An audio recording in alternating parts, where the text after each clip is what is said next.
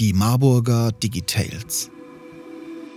Neun Hörspiele zu acht Jahrhunderten Stadtgeschichte. Die Waggonhalle Marburg produziert in Zusammenarbeit mit dem Werkraum 56 und der Universitätsstadt Marburg neun Hörspiele zum Jubiläumsjahr Marburg 800. Acht Hörspiele sind acht Jahrhunderten Marburger Stadtgeschichte zugeordnet. Ein Hörspiel beschäftigt sich, mehr oder weniger, mit der Gründungsgeschichte der Stadt Marburg. Die Texte wurden von in Marburg tätigen Künstlerinnen und Künstlern geschrieben und im Werkraum 56 mit einer Vielzahl an Sprecherinnen und Sprechern realisiert. Die entstandenen Formate sind vielfältig. Ob Radio Persiflage, Poesie, True Crime oder Science Fiction. Elisabeth von T. The Lost Tapes von Magdalena Keim.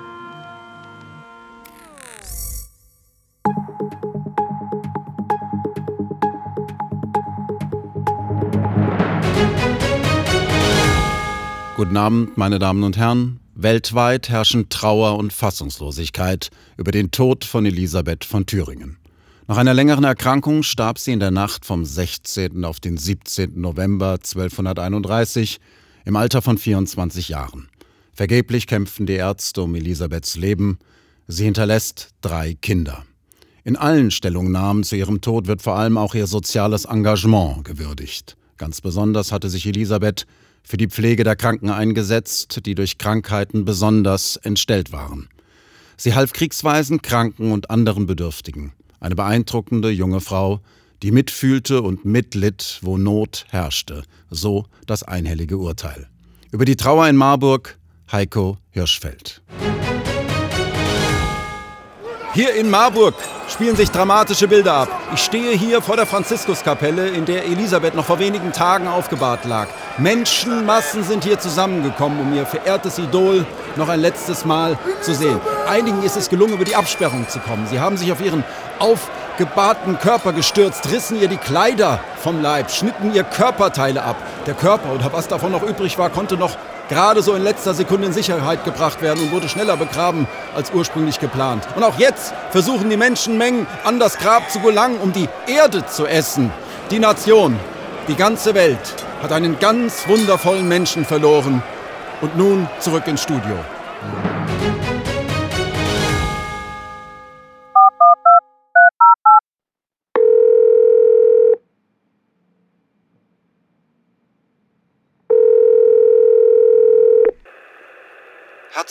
Willkommen bei der Hotline Call Vaticano. Für alle Anliegen rund um Heiligsprechungen drücken Sie die 1. Für Inquisitionsanfragen drücken Sie die 2. Für Hexenverbrennungsanträge drücken Sie die 3. Für Denunziationen jeglicher Art die 4. Für alle weiteren Anliegen bleiben Sie in der Leitung. Sie werden mit dem oder der nächsten freien Mitarbeiter oder Mitarbeiterin verbunden.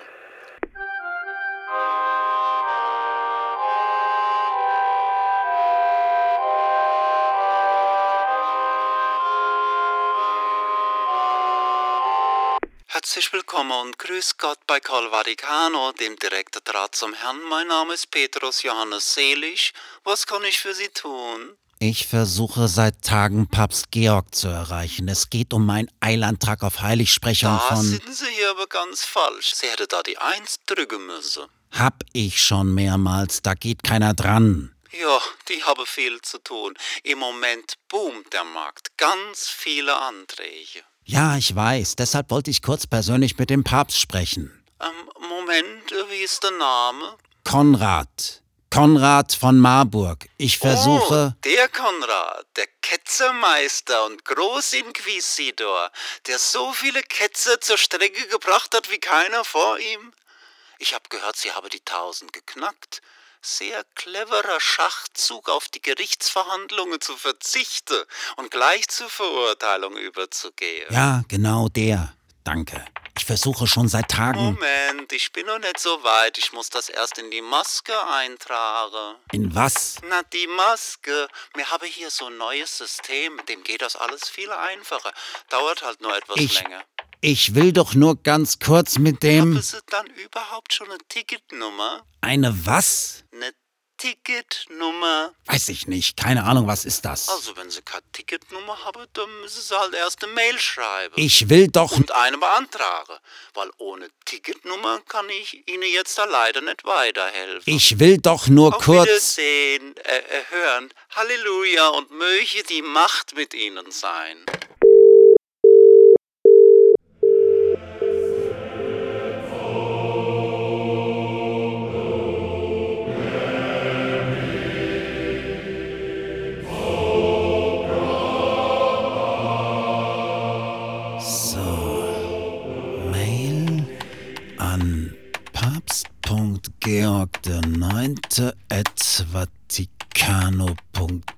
papst.georg9.vaticano.it von Konrad von Marburg at inquisitionen-marburg.de Betreff Santo Subito Ausrufezeichen Lieber Georg, leider habe ich dich telefonisch nicht erreicht.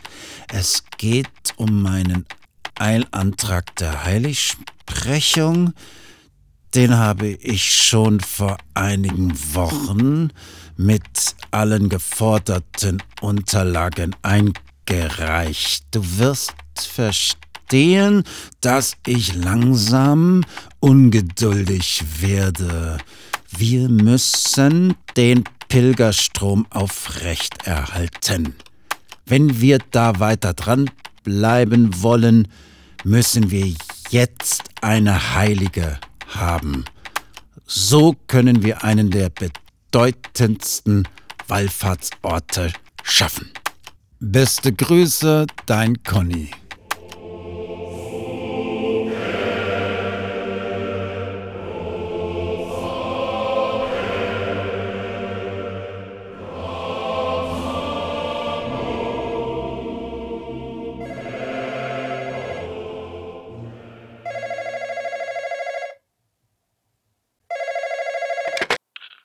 Ja, Konrad von Marburg, hallo? Laudetur Jesus Christus, hier ist der Günther von der Heide von der Stabsstelle Heiligsprechungen und Reliquienanerkennung. Ihr Eilantrag auf Heiligsprechung von Elisabeth von Thüringen ist zuständigkeitshalber zur Prüfung und Weiterverarbeitung an uns weitergeleitet worden. Nun muss ich Ihnen bedauerlicherweise mitteilen, dass die von Ihnen eingereichten Unterlagen leider unvollständig bis lückenhaft sind. Wie Sie unsere Merkblatt 19 einnehmen können, welche Sie hoffentlich sorgfältig vor der Antragstellung gelesen haben, ist für eine Heiligsprechung eine glaubwürdige Bezeugung von Wundern unabdingbar. Soweit ich es Ihrem Antrag hier entnehme, ist die Hauptbelegungsquelle der von Ihnen eingereichten Wundersammlung die Summa Vitae von Ihnen selbst verfasst worden. Das ist leider sehr bedauerlich. Jedoch völlig unzulässig. Auch die Tatsache, dass die eingereichte Schrift sich nur auf eine Beschreibung der letzten fünf Lebensjahre der Kandidatin beschränkt, die angehängten Protokolle der Wunder, die sich in den Jahren 1232, 1233 sowie im Jahr 1235 am Grab der besagten Kandidatin ereignet haben sollen, sind zwar sehr ausführlich, jedoch nicht Und ausreichend. was ist mit den 60 Wundern, die sich an Elisabeths Grab ereignet haben? Immerhin wurden diese von mir und Erzbischof Siegfried III. von Mainz und seiner Prälaten als glaubwürdig befunden und schriftlich bestätigt. Nein, das tut mir wahnsinnig leid, aber der eingereichte summarische Wunderbericht wurde von der römischen Kurie für nicht hinreichend befunden. Der Papst wünscht, dass die Zeugen erneut verhört werden. Im Merkblatt 4 zum Kanonisierungsverfahren finden Sie alle Details zu dem, was genau zu erfragen ist. Eine genaue Beschreibung des Lebens und des Lebenswandels der Kandidatin ist ebenfalls nachzureichen. Ach ja, Abt Raimund von Eberbach wird Sie bei der Befragung unterstützen. Viel Erfolg! Ja, aber ich habe bereits. Verdammt. Oh.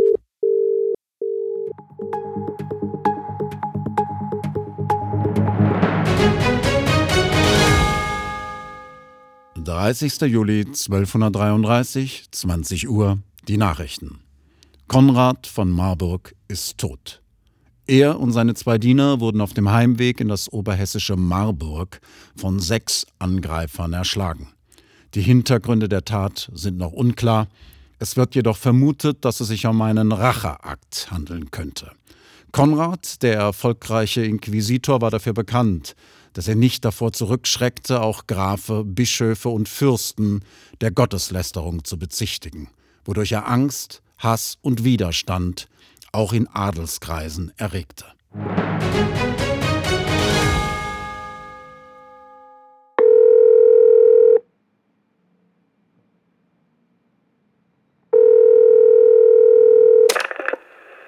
Hier der Anrufbeantworter von Konrad von Thüringen. Nein, nicht der aus Marburg, sondern der aus Thüringen. Hinterlassen Sie mir eine Nachricht nach dem Signalton. Ich melde mich so schnell wie möglich zurück. Hallo, Herr von Thüringen, hier ist Günther von der Heide. Es freut uns, Ihnen mitteilen zu dürfen, dass Ihr Antrag auf Heiligsprechung Ihrer verstorbenen Schwägerin Elisabeth von Thüringen nun genehmigt wurde.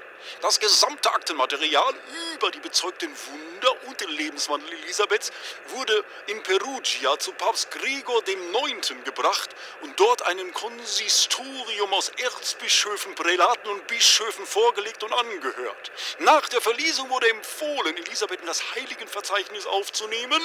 Die offizielle Verkündigung der Heiligsprechung erfolgt nun am Pfingstfest am 27. Mai 1235. Ihrem Bauantrag zur Errichtung der Elisabethkirche im neuartigen gotischen Stil auf dem Grab der besagten Heiligen wird ebenfalls zugestimmt und sogar dringend befürwortet. Eine Fortführung des Franziskus-Hospitals im Sinne Elisabeths ist jedoch nicht erwünscht.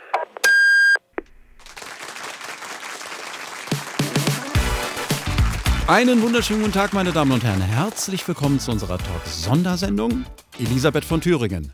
Heilig oder eilig? Bei mir im Studio begrüße ich die Feministin Elisabeth Busse-Wilson sowie den Psychoanalytiker Horst Eberhard Richter. Frau Busse-Wilson, in ihrer psychoanalytischen Studie das Leben der heiligen Elisabeth von Thüringen, das Abbild einer mittelalterlichen Seele. Nach der Lehre von Sigmund Freud untersuchen Sie Elisabeths Charakter und ihr Verhältnis zu Konrad, ihrem ja, Beichtvater. Beichtvater, klar. Aus meiner Sicht ist Elisabeth eine schwerst persönlichkeitsgestörte, egozentrische, unreife junge Frau, die sich in die Scheinwirklichkeit der Religion flüchtete, um sich nicht der weltlichen Wirklichkeit und der damit verbundenen Verantwortung stellen zu müssen, als Mutter dreier kleiner Kinder und als Landgräfin, die langfristig und pragmatisch denken, handeln und entscheiden muss. Nun ja, eine Verantwortung, und der sie schließlich Ähm, zerbrach. naja, das klingt jetzt vielleicht etwas hart. Und Ihre Demut und Hörigkeit ihrem Mentor Konrad gegenüber deklarierte sie als eine Art geschlechtsverkehrsfreier Ersatzsexualität, die heutzutage mit dem Begriff Dominance und Submission bezeichnet werden würde. Oh, Okay, aber in dem Thema bin ich jetzt nicht so ganz drin.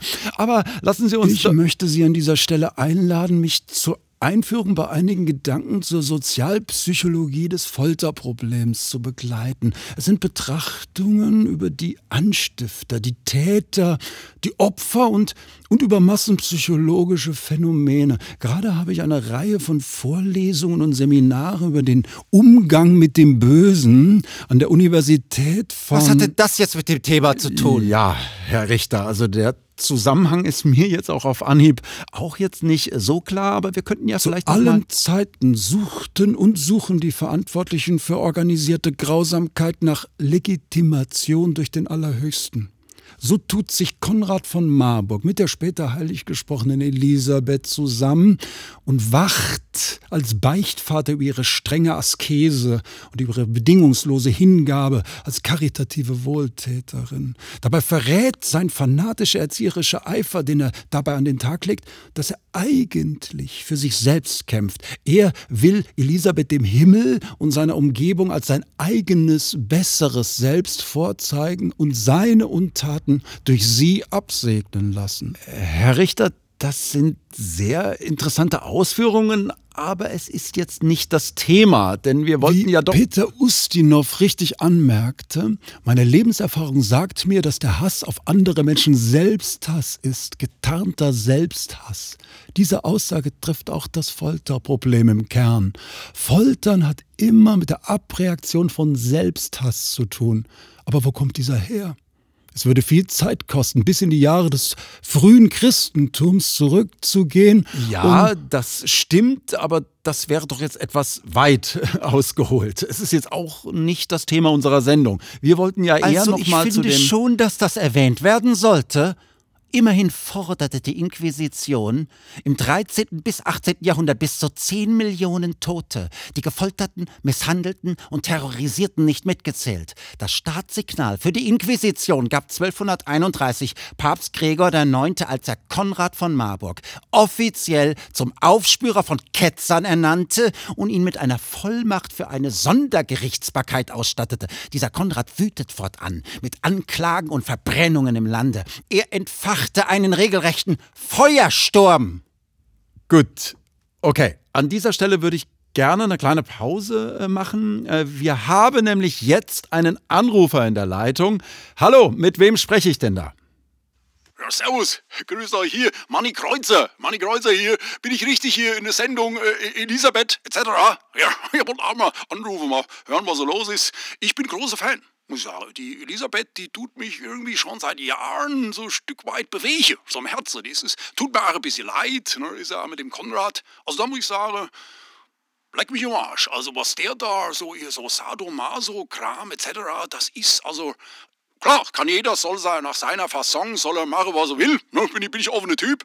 Aber für mich, muss ich sagen, und mir tut mir schon auch ein Stück weit leid, äh, die, die Lisbeth. Gell? Danke, ja, danke, Ja, äh, Herr Ach, Kreuzer, ja. für diesen äh, interessanten Beitrag. War jetzt auch nicht wirklich was zum Thema. Egal, gut, zurück zu meinen Gästen hier im Studio. Die Wir würden Hexenverfolgung war ein Krieg gegen Frauen.